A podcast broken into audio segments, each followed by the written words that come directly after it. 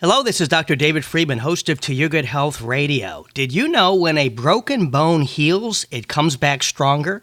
More calcium is laid down in the matrix than before. In fact, you're more likely to break a bone that has never been through a trauma than one that has been broken and made a comeback. Our guest today, Dr. Steve Taylor, believes this metaphor also applies to everyday living. When we break, we too come back stronger than before. His new book, Extraordinary Awakenings, share how we can harness the ability to transform through turmoil. This book showcases people that have been broken but made a comeback following intense hardships. This includes an illness, deep depression, addiction, military combat, imprisonment, and near death experience. If you are ready to achieve an extraordinary awakening, don't go anywhere. It all starts now. It's To Your Good Health Radio with number one best-selling author and renowned wellness expert, Dr. David Friedman. Changing lives just for the health of it. Our next guest is a senior lecturer in psychology at Leeds Beckett University and the author of several best selling books on psychology and spirituality. He's the current chair of the transpersonal psychology section of the British Psychological Society. He's the author of 13 books, which have been published in 20 languages. He's written articles and essays that have been published in over 100 academic journals, magazines, and newspapers. He writes blog articles for Scientific America and Psychology Today. Eckhart Tolle has described his work as an important contribution to the shift in consciousness. His latest book is called Extraordinary Awakenings When Trauma Leads to Transformation. Welcome to the show, Dr. Steve Taylor. Hi, David. Great to be with you. Oh, great to have you today. You know, a lot of people are experiencing tough times right now, so your book really is great because it can offer some needed guidance. Share with us first what inspired you to write Extraordinary Awakenings. It was based uh, originally on one of my own experiences. Uh, about 10 years ago, I became seriously ill for the first time in my life. And when I began to recover, I felt that something was different. You know, as my body began to heal, I felt that my soul was beginning to heal as well somehow. That and the world seemed like a different place, and I felt that I had this new sense of gratitude and appreciation, and this new sense of deep well-being inside me. So I realized that there was a, you know, there was a, a phenomenon taking place that I was transforming as a result of healing from my, my illness. And so that inspired me to investigate other cases. And I found that it was a, you know, a very common phenomenon. Yeah, I know your book examines a phenomenon that you call transformation through turmoil. Tell us more about that and how does it compare to post traumatic growth? It's similar to post traumatic growth, but post traumatic growth is quite gradual. It sometimes takes place over years, even decades. But transformation through turmoil is very usually very dramatic and sudden. There's usually a moment of sudden transformation when people undergo a shift of identity. And it usually happens when they're in the midst of really intense trauma and turmoil. So, for example, it can happen to soldiers on the battlefield when they're facing death. Uh, it can happen to prisoners who've been incarcerated for years. It can happen to people who've been diagnosed with cancer uh, people who've been severe, severely addicted to alcohol or drugs for a long time. So when they, they feel as though they've lost everything, when they hit rock bottom or they feel that they are close to death or about to die, suddenly something shifts inside them, almost as if, almost as if their normal identity disappears and a new, deeper spiritual identity seems to, seems to take over. Right, that makes sense. I know there's there's so many stories out there of people being able to physically do impossible tasks during times of turmoil, like the mother who lifted an overturned car that was crushing her child, or we've heard about the good Samaritan that pulled the fallen tree off a dying man. Mm-hmm. Is the reason these people can harness such physical power because they don't have time to second guess their inability to do the impossible? I think that's part of it. Yeah, I mean, one thing I found was that um, I investigated cases of people who were in gulags in Soviet Russia or in concentration camps. So there were people who were living in incredibly difficult situations. They were close to death through starvation. Um, they were, you know, it was minus 30 degrees in the winter. And people often said that they, when they were, you know, in these conditions, they would feel this soul force. They, they sometimes call it soul force.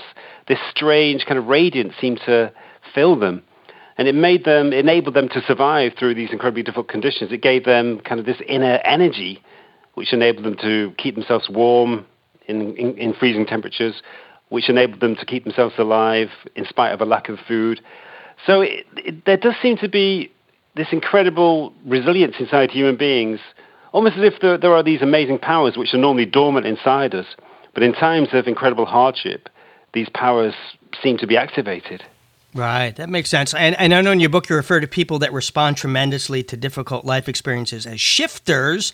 Mm-hmm. I'm curious, every, everyone's brain is wired differently. Can we all become shifters, or is there just some people that just aren't wired that way? Well, I mean, I mean, everybody goes through intense trauma at some point in their lives. You know, it's part of human existence. You know, as the Buddha said, life involves suffering at some point or other. But not everybody goes through this transformation. A lot of people do undergo growth. I think research shows that post-traumatic growth affects maybe about 50% of the population under any traumatic circumstances. So a lot of people will undergo growth. But this more dramatic and sudden transformation seems to be more rare. So, I mean, I don't know the exact figures, but I would guess from my research that it's probably less than 1% of people undergo this shift in response to intense turmoil and trauma. So I think there is something different about the people who go through this transformation, and there's something about there's something different about the attitude they have to, to their traumatic circumstances. Yeah, I know your book showcases stories of people who did. They were able to turn, you know, their lemons into lemonade. How did you find the individuals that you interviewed for the book? Some of them came to me because I've written about these topics in blog articles, and they said, "Hey, you know, I've had this, I've had this kind of experience, and I never really understood it until I read this article." Um, other people came to me via friends or acquaintances. They said to me, "Oh, you must talk to this person. He's undergone this tremendous transformation." And I also um, some social media, but I was amazed at the number of people who came to me. I mean, I've always had this feeling that these transformations are much more common than most people realize because you know I, I, I collected several hundred cases, and I'm sure there are thousands more out there. And one thing about them is that a lot of people go through this transformation, and they don't really understand what's happened to them because they don't have a they don't have a language of spirituality or religion to make sense of it.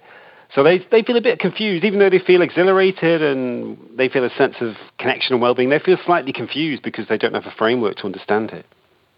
Right. I know your book offers a four-step process of responding. You know how people for the suffering, the turmoil, that people can transform. I guess their inner power. What are some of these? What are some of these steps that you can share? The first step is acknowledgement. That that simply means you know facing up to your predicament, because obviously when when it, when we're faced with difficult circumstances, we feel what I call the avoidance impulse. You know the the the impulse to divert ourselves from the reality of the predicament. But it's very important to face full on the reality of the situation. And you know, don't don't divert yourself from it. Think about it, contemplate it, face it squarely.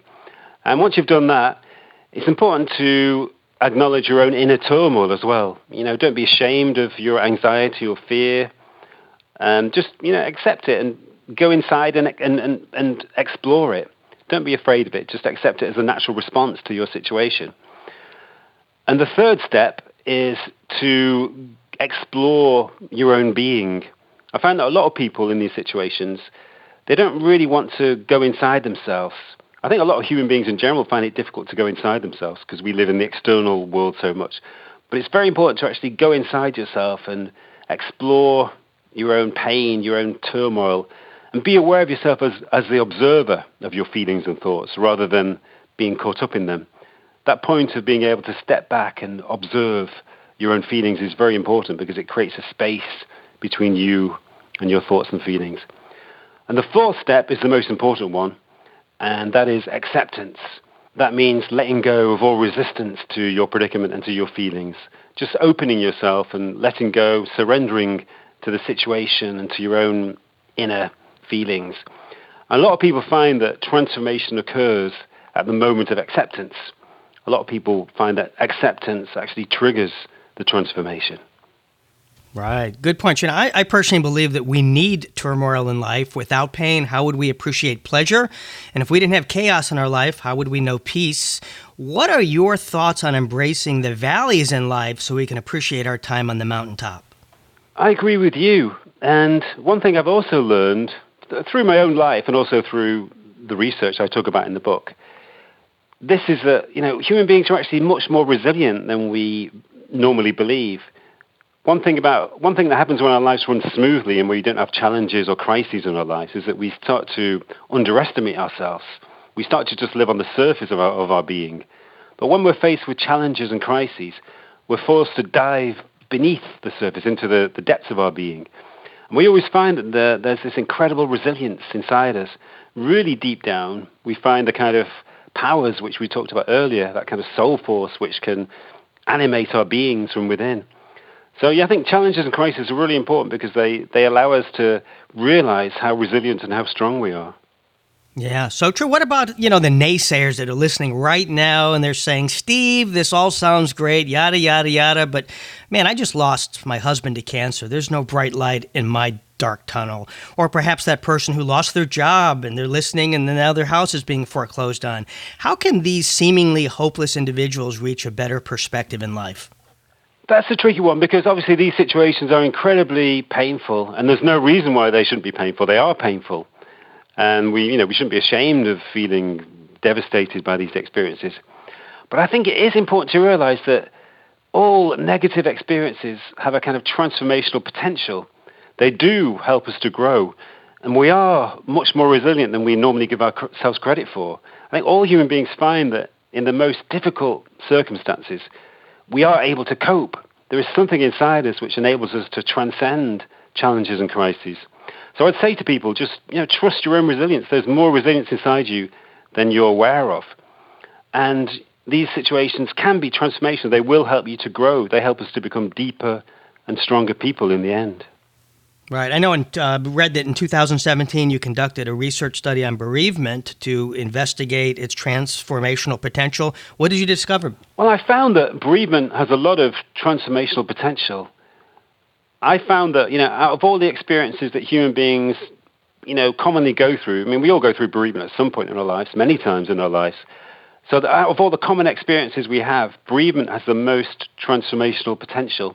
So I found, found in my research many, many cases of people who, you know, whose lives were completely broken down by bereavement. People who'd lost loved ones, even people who'd lost children, even, you know, in cases where there were, there were violent deaths, like murder, for example people, you know, nevertheless, they underwent transformation as a result. And, you know, I think what happens in bereavement is that it's such a devastating experience. It totally disrupts everything in our lives. It's like an earthquake, you know, disrupting all the stable structures of our lives. But when the ground begins to settle again, we find that we're in a different place. You know, the world looks looks different. Everything has kind of been shifted around. And if we can accept the situation and if we can acknowledge the situation, then it does bring out this transformational potential within us. It has a lot of, um, you know, a lot of potential to shift us into a higher level of, of, of uh, human development. Yeah, that's a good point. You know, I've lost some loved ones, including a wife, and, and how I really, you know, it's a big mourning process, but I would literally wake up in the morning and put my finger on my pulse on my wrist and feel that to give me hope for a new day. I've got a pulse.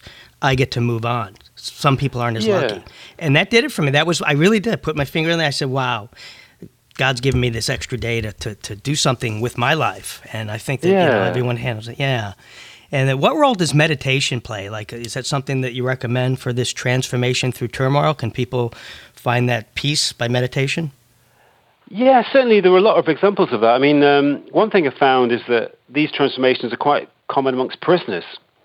And what normally happens is that when people first go to prison, it's a very turbulent environment, a violent environment, and their situations are quite hopeless. You know, maybe they've been sentenced to a long period in prison. They don't have any hope for the future, and they're in this terrible predicament.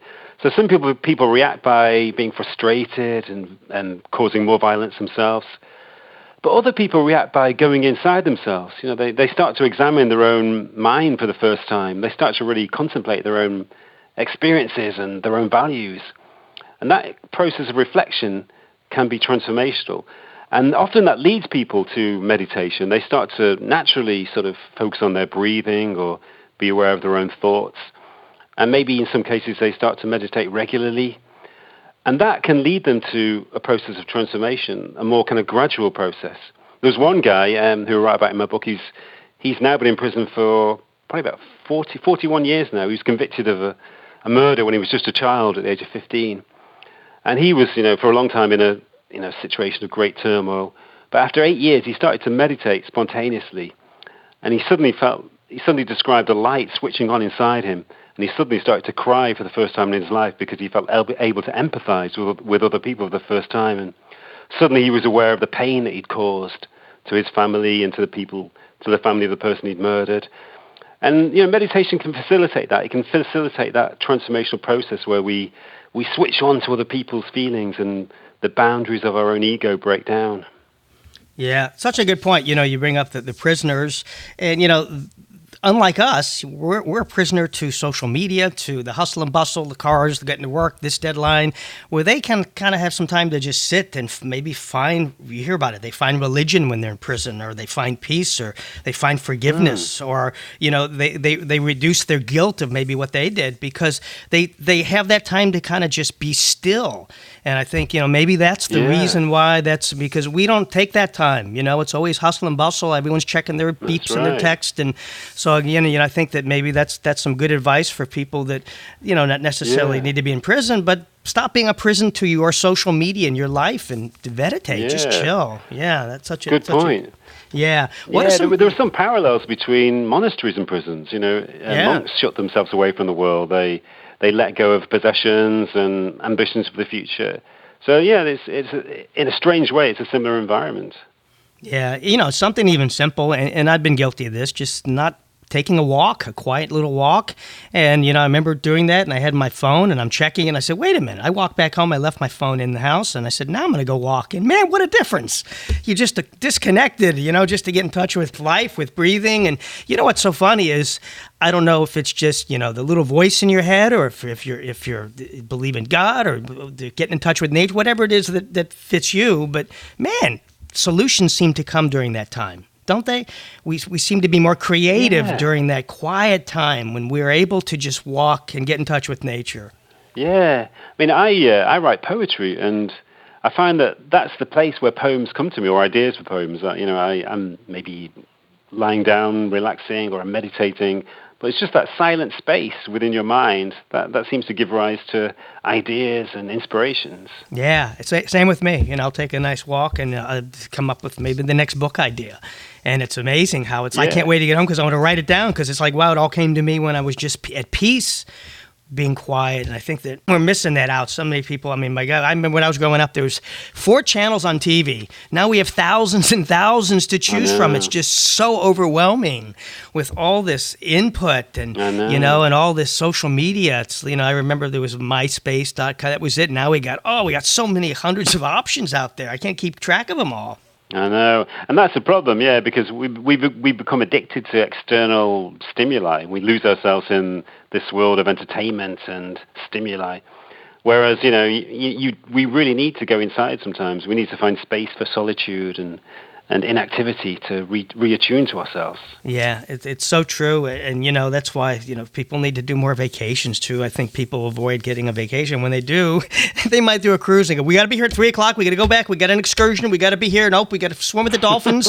it's like that, that's worse. I've done that. I've come back from a cruise. I'm more exhausted. I'm like, man, I need to go back to work so I can relax. yeah. yeah, I know what you mean. Yeah, that's right. That's amazing. So, what are some other examples of the types of turmoil people have been able to overcome by finding a higher functioning state of, of transformation? Addiction is quite common. Um, one phenomenon I've become aware of is a, strange, miraculous phenomenon which I call addiction release. And that's when people who've been severely addicted to alcohol or drugs for many, many years, they reach, they bottom out, as, as they say. You know, they, they reach uh, a point of complete hopelessness when they expect to die or they even want to die. And at that point, you know, a strange transformation can occur. Just to give you an example, there's a, there's a woman um, I interviewed who was an, uh, an, alcoholic for 29 years, a severe alcoholic for 29 years, and she ended up being homeless. She'd lost everything.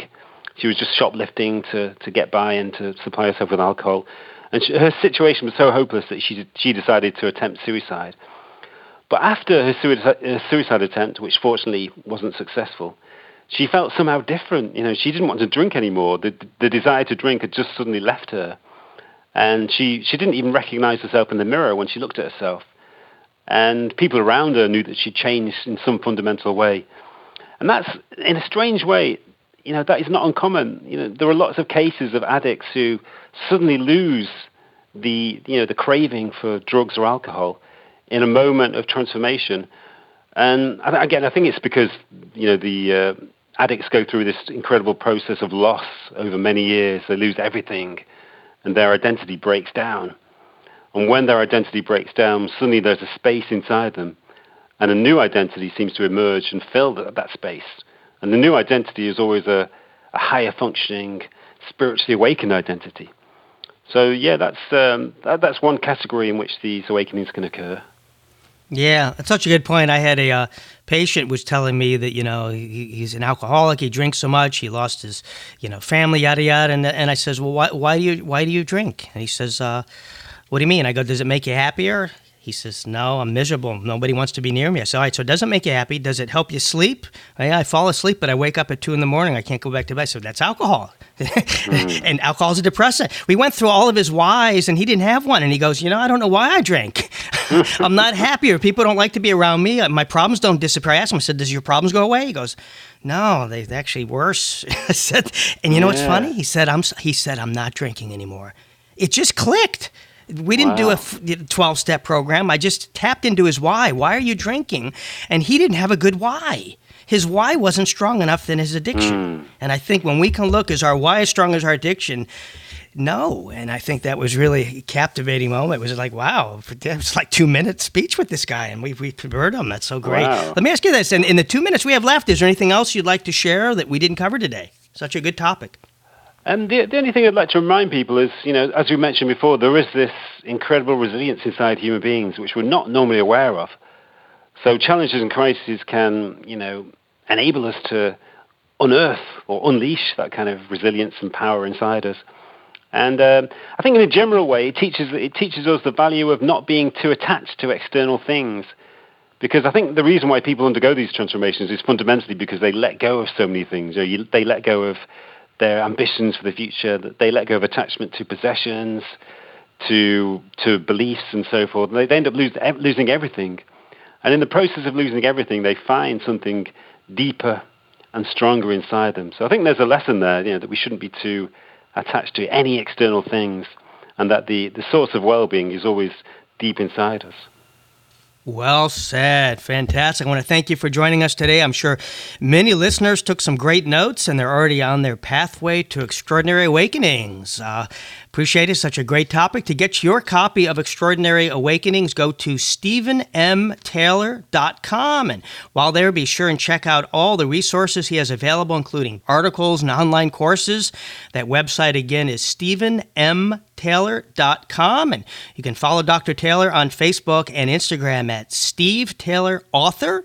On Twitter, he's at SM Taylor Author. And for my daily social media posts, you can follow me at Dr. David Friedman, except on Instagram, where you'll find me at Dr. D. Friedman. If you heard something today that would benefit somebody you know, send them a link to this podcast. It's available at toyourgoodhealthradio.com or radiomd.com and peruse our podcast library and share these segments with friends, family, coworkers, and on social media. This information is too important to keep to yourself. As I always say, sharing is caring. You can also subscribe to future podcasts podcast at iHeartRadio and iTunes. More to come. Stay tuned and stay well.